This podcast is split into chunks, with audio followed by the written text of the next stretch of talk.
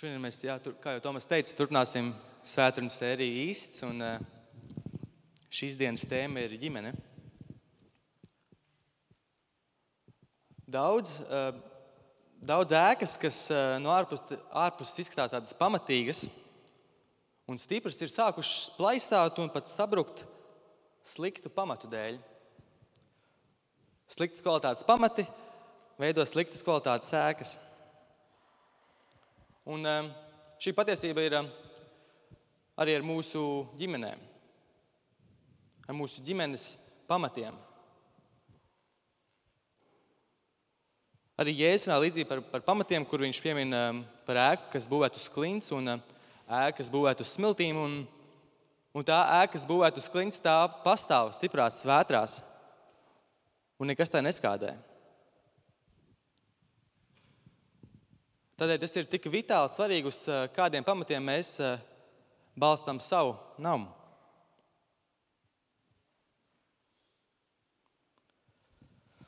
Un, kā jau teicu, šodien runāsim par ģimeni. Un, eh, mēs kā draugi esam bieži runājuši par, par ģimeni kā, kā draugu.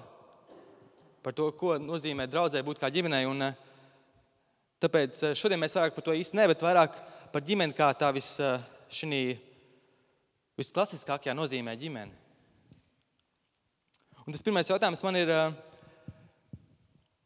kas tad īsti ir tāda īsta ģimene, jeb jo šodien ļoti populārs vārds salikums ir stipra ģimene. Ko tas sev ietur un ko tas, kas tāds ir? Un ir tādi vairāki, vairāki pamati, pīlāri, nezinu, kas, kas veido tādu, kas veido tādu labu ģimeni. Un viens no šiem pamatiem ir ir vīrs, kas ir ģimenes galva, kas ir šis eh, garīgais vadītājs. Raksts mums māca, ka vīrietis ir ģimenes galva. To mēs varam lasīt Efeziešos, 5. nodaļā. Jo vīrs ir sievas galva, tāpat kā Kristus ir draudzes galva, pats būdams miesas, savas miesas pestītājs. Tāpēc tieši vīriešiem vajadzētu būt tiem, kas rūpējas par ģimenes teikt, garīguma temperatūru. Vīrietim vajadzētu būt tam, kurš māca, kurš lūdz un kurš rāda piemēru. Tam pirmajam, kurš māca, kurš lūdz un rāda piemēru. Tam, kurš izrāda iniciatīvu.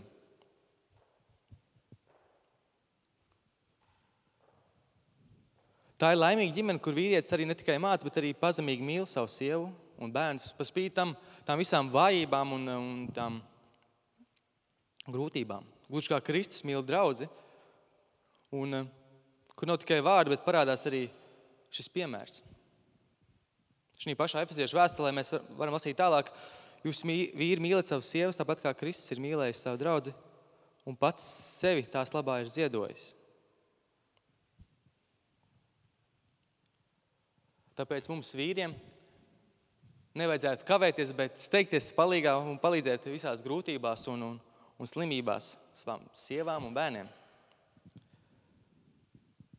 Un ir tik daudz dažādu veidu, kā mēs varam palīdzēt un kā mēs varam sastīt tās lietas, kur mums vajadzētu palīdzēt, bet, eh, bet bieži mēs pat neredzam, nepamanām. Un, eh, un ļoti labs piemērs ir Jāzeps, Marijas vīrs.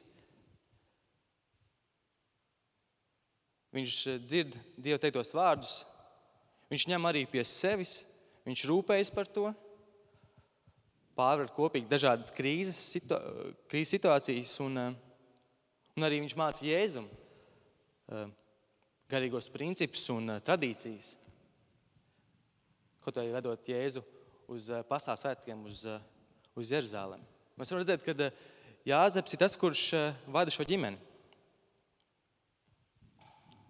Mums ir jābūt par piemēru savā ģimenē. Bija kāds joks par, par māti, kas savam mazajam dēlam gribēja iemācīt, lai viņš iemācītu pateikties par dāvanām. Viņi iedod viņam glāzi piena un saka, nu, kas jāsaka. Un tā vietā, lai mazais puisītis pateiktu paldies, viņš paceļ glāzi un saka, priekā! Es redzu, viņš jau kaut ko citu ir iemācījies no kāda cita piemēra. Bērni seko savam vecākam piemēram, savam tēvam piemēram, tāpēc būsim gudri, vadīsim namu ar dievbijību.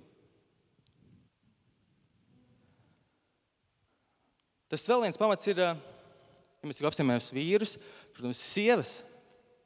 Sievietes, ir dievbijīgas, un ar krietnu raksturu. Tā ir laimīga ģimene, kur sieva ir tā, kas regulāri lūdz par savu ģimeni, kas rūpējās par saviem, kas uzticas, uzticas, kas uzticas savam vīram.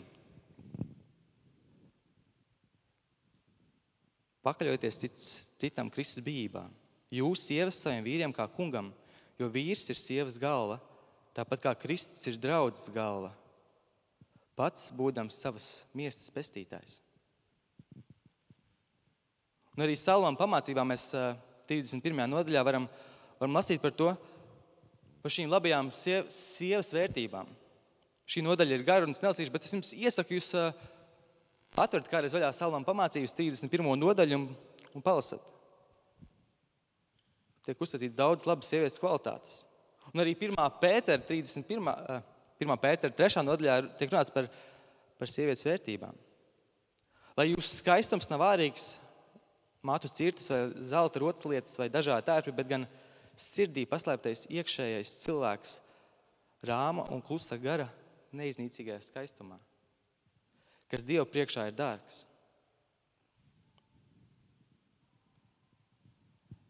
Dievs ik katrā no jums ir ielicis šo skaistumu, un caur lūkšanām un attiecībām ar Dievu viņš to nes uz āru. Sievas tieši jūsu lūgšanas un jūsu rūpes par saviem vīriem un saviem bērniem, tieši tas palīdzēs tikt cauri dažādām grūtām situācijām. Um, mums, manai ģimenei, man, manai sievai un bērniem, pagājušā nedēļa pagāja diezgan grūti, jo kā vairums no jums arī mēs bijām slimi.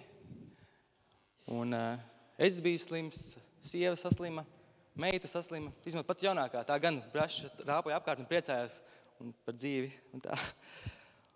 un, eh, un šī, šī slimošanas sākuma procesā es biju tik ļoti pateicīgs savai sievai, kas man rūpējās. Man atgādināja, ka tur, kur tur ir zāles, man taisīja tēju, tur apčubināja. Man tas ir brīnišķīgi. Ja jūs neesat precēti, es jums iesaku apprecēties.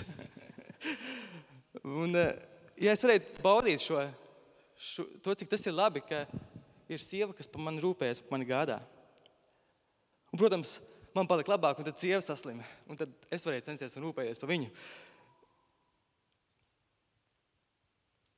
Bet turpretī sievas, kas visu laiku ir ķildīgas un nekad ne, ne par ko nav apvienāta, šādām sievām diezgan stipri Bībelē tiek pārmests un aizrādīts.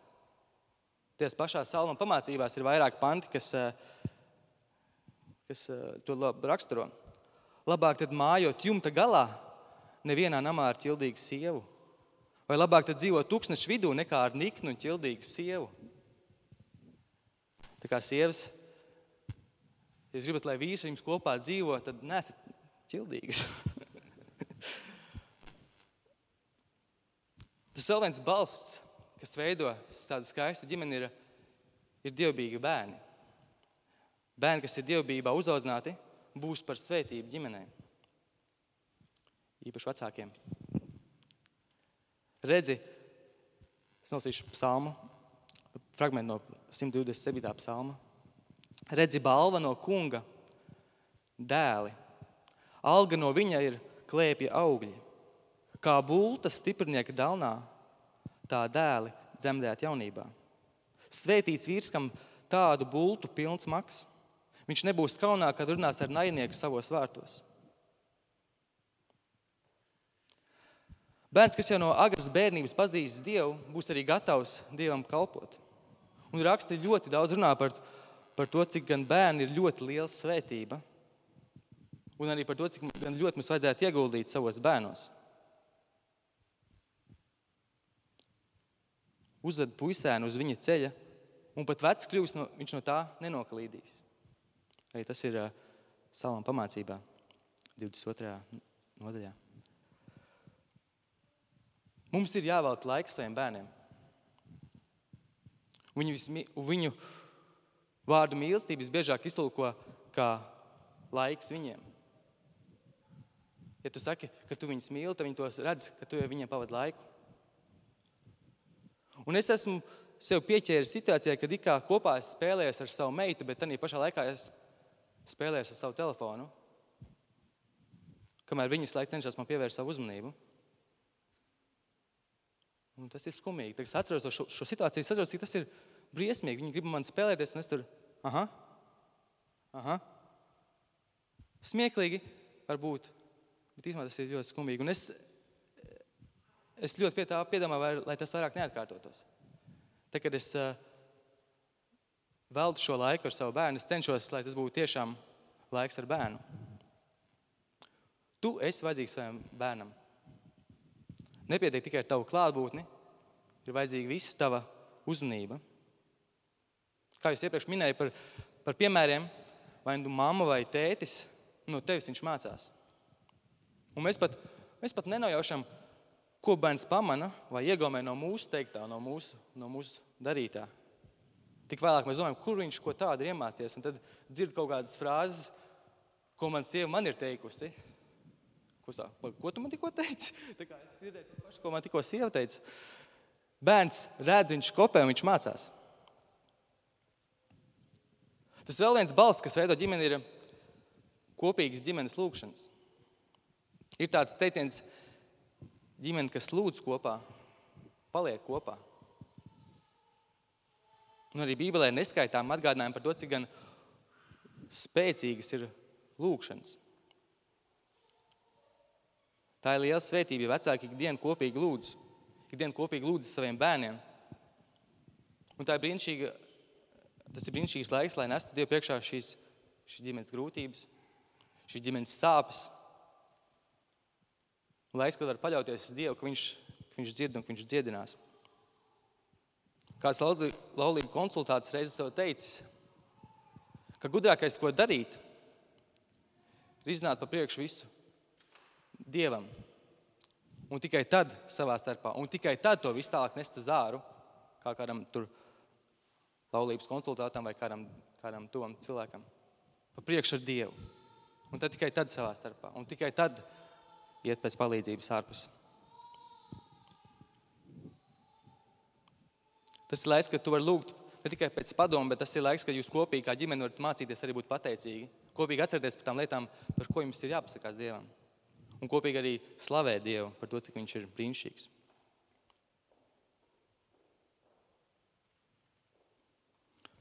Un tā vēl viena lieta, kas veido tādu brīnišķīgu ģimeni, ir tas, ka ja ģimene ir daļa no Dieva ģimenes.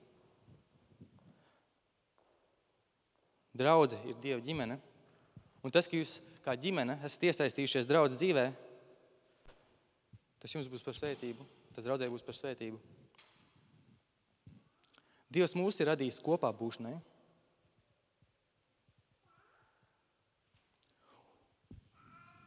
Un mēs ik viens esam draugi, un mēs, mēs kā ģimene nevaram pastāvēt vieni paši. Mums būs ļoti grūti pastāvēt. Tā vajag apkārt kādu veselīgu vidi, kur pieaugt, kur veidoties. Vidi, kur apkārt ir brāļi māsas Kristū, kas uh, un arī citas ģimenes, kas var palīdzēt. Bez šīs vienas kopīgās draudzes jūs uh, izžūsiet. Tāds koks tūkstnesī.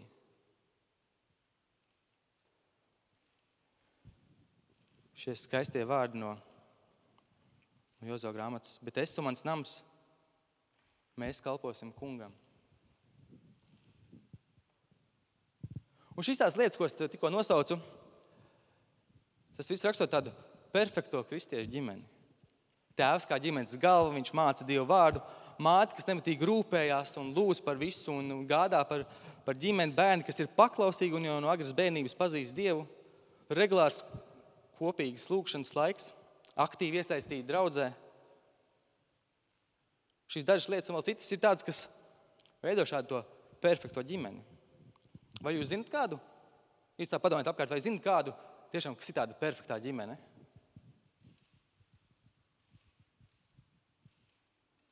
Kur, kur vīrs ir dievbijīgs, līderis, vada savu ģimeni, kur sievai viss sanāk un viss ir izdevies ļoti skaisti, kur bērni ir paklausīgi un uh, sakopti. Viņi, viņi visi tā ģimene tik bieži varam redzēt draudzē, un uh, viņas, viņas starpā valda mīlestība, savstarpēji saprašanās, saticība. Tā ir viena perfekta ģimene. Es zinu tādas pat vairākas, man liekas. Bet mums ir šeit jābūt nedaudz, nedaudz piesardzīgiem, jo Mēs dzīvojam laikā, kur ir tik ļoti, ļoti viegli paslēpt šo reālo situāciju. Instagram kontus un Facebook lapas var pārpludināt ar perfektām ikdienas uh, bildēm, ikdienas notikumiem. Un, uh, un skatītājs pat nenojauš tās aizkulises, kas ir aiz šīm bildēm, aiz šiem skatiem.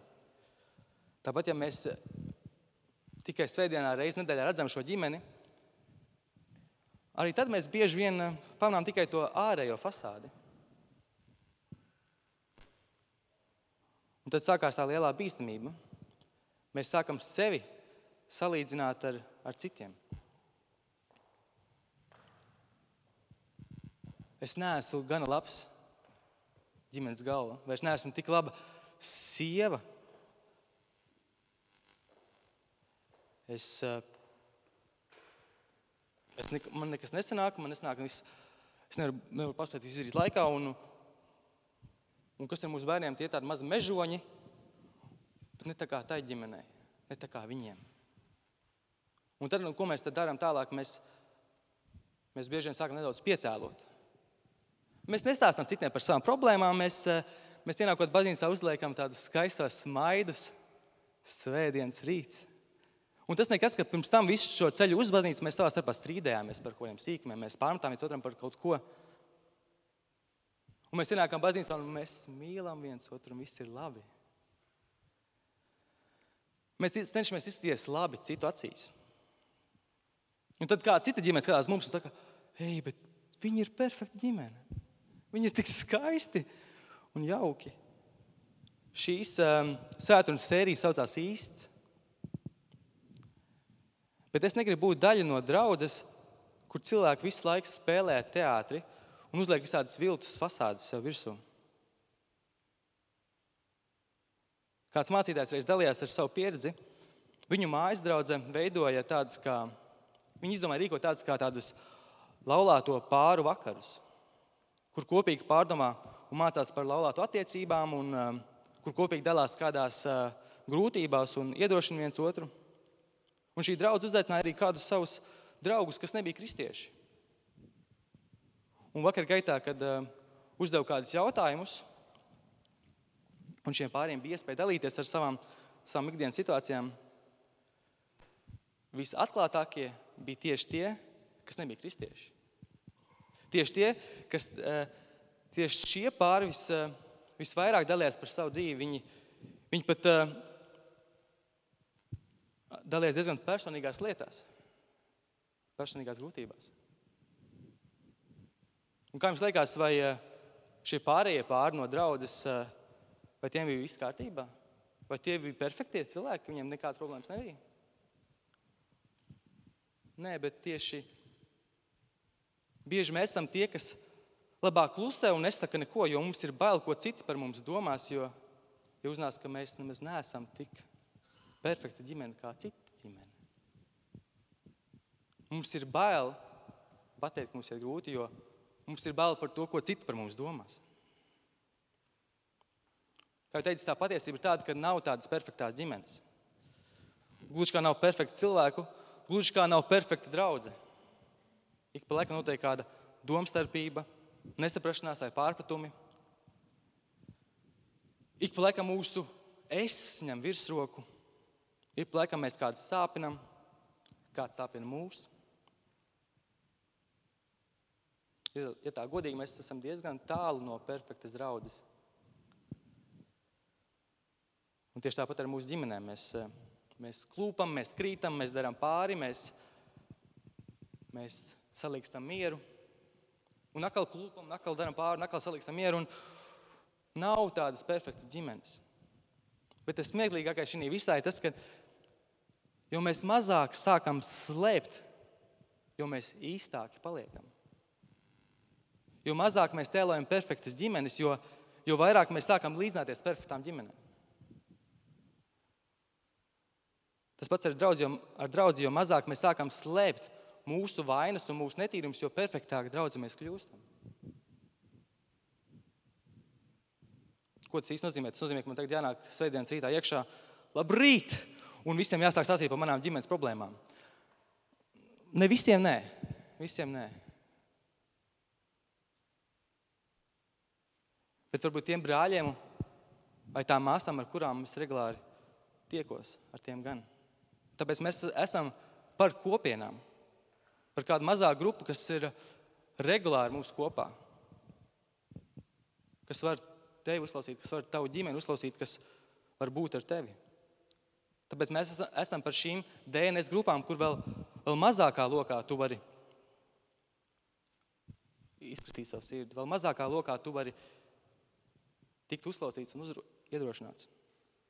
Tāpēc ir tik labi, ja mums katram ir, kāda, ir tāda vai savādāka DNS grupa, kur tu vari nožēlot grēkus, kur tu vari dalīties vidē, kur tevi uzklausa, kur, tu vari, kur tev palīdz meklēt risinājumus un tur tev pie atbildības. Mēs neesam perfekts ģimenes, Mums nevajadzētu tēlot perfektu ģimenes, tas ir, tas ir skaidrs. Bet mums arī nevajag palikt tur, kur mēs esam.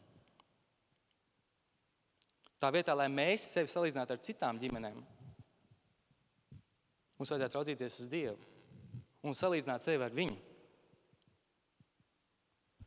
Gluži kā cilvēks, kas kļūst par kristieti, viņš nekļūst uzreiz par, par ideālu cilvēku. Nē, viņš, viņš kļūdās, viņš turpina grēkot, viņš atkal nāk pie jēzus, viņš nožēlo.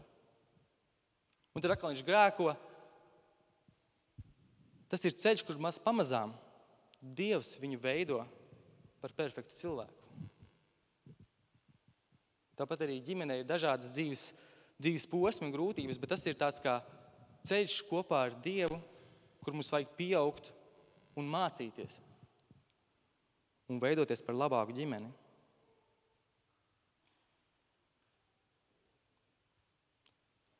Ja tu esi ģimenes galva, tu esi vīrietis, un tu es sapratu, ka, ka tu varbūt esi bijis uh, neizdarīgs. Varbūt tev pietrūcis, varbūt tev vajadzētu būt, uzņemties lielāku iniciatīvu savā ģimenē, mācīt ar Dievu vārdu, runāt par to, kopīgi lūgt. Tad tev pie tā ir jāstrādā. Kad bija pēdējā reize, kad tu esi lūdzis par savu ģimeni? Kad bija pēdējā reize, kad tu esi mācījis vai pārnājis Dieva vārdu ar saviem bērniem, ar savu sievu? Kad bija pēdējā reize, kad tu pavadīji kvalitīvu laiku ar saviem mīļajiem, tuvajiem? Mums pie tā jāstrādā. Vai ja tu esi sieva un, un saproti, ka varbūt tieši tu pa maz ikdienā pavadi laiku ar Dievu? Tie paši jautājumi attiecas arī uz tevi. Ja tu redzi, tu saproti, ka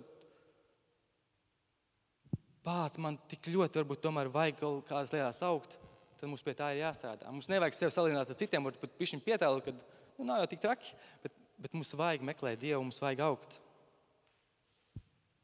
Vai arī jūs abi saprotat, saprotat, ka jūs neesat pietiekami investējuši laiku savos bērnos? Vai arī jūs esat bērni, jūs saprotat, ka jums ir būt atklātam pret saviem vecākiem ir grūti? Vienalga, kas jūs esat bērns, vecāks, sieva, vīrs. Mums ir jāaug un jāveidojas par labāku ģimeni. Tu nesāc tēlot, ka viss ir kārtībā. Tu strādā pie tā, lai mainītos. Tu meklē Dievu, tu meklē savas ģimenes atbalstu un tu meklē draugu atbalstu. Mīļie draugi, mīļie draugi. Mīļie draugi, nebaidīsimies būt neperfekta ģimene. Jo tieši tā mēs kļūsim par perfektu ģimeni. Nebaidīsimies būt uh, neperfekta ģimene, jo tieši tā mēs kļūsim par perfektu ģimeni. Amen. Lūksim Dievu. Debes Tēvs, paldies Tev, Kungs, par, par šo ģimeni, par šo pirmo draugu, ko Tu esi mums devis katram, Kungs. Un, uh, paldies Tev, ka mēs Par spīti tādu, kāda mēs esam, mēs varam lūgt padomu pie, pie Tevis, Kungs. Mēs varam lūgt pēc Tavas palīdzības. Mēs varam, mēs varam paļauties, ka Tu mūs veido, Kungs. Paldies Tev par draugu, kur mēs varam kopīgi augt un veidoties. Un, veidot mūsu katru, Kungs. Uzrādi mūsu vainas, uzrādi mūsu grēkus, uzrādi tās lietas, kur mēs Tevi sāpinām, kur mums vēl tik daudz, kur ir augt un palīdz mums veidoties un kļūt par šīm daudz labākām ģimenēm, kādas mēs esam. Un, kungs, lūdzu, palīdz, ka mēs necenšamies kādu atdarināt. Palīdz, ka mēs necenšamies tēlot to, kas mēs neesam, bet palīdz, ka mēs kļūstam atklātāki. Ka mēs necenšamies apslēpt tās, tās vainas, bet mēs, bet mēs parādām to, kāda mēs esam un ka mēs cīnāmies ar savām problēmām. Kungs, lietot mūsu katru, kur mēs esam, kungs, un sveiti mūsu šodien. Tos lūdzos, ja es tā vārdā.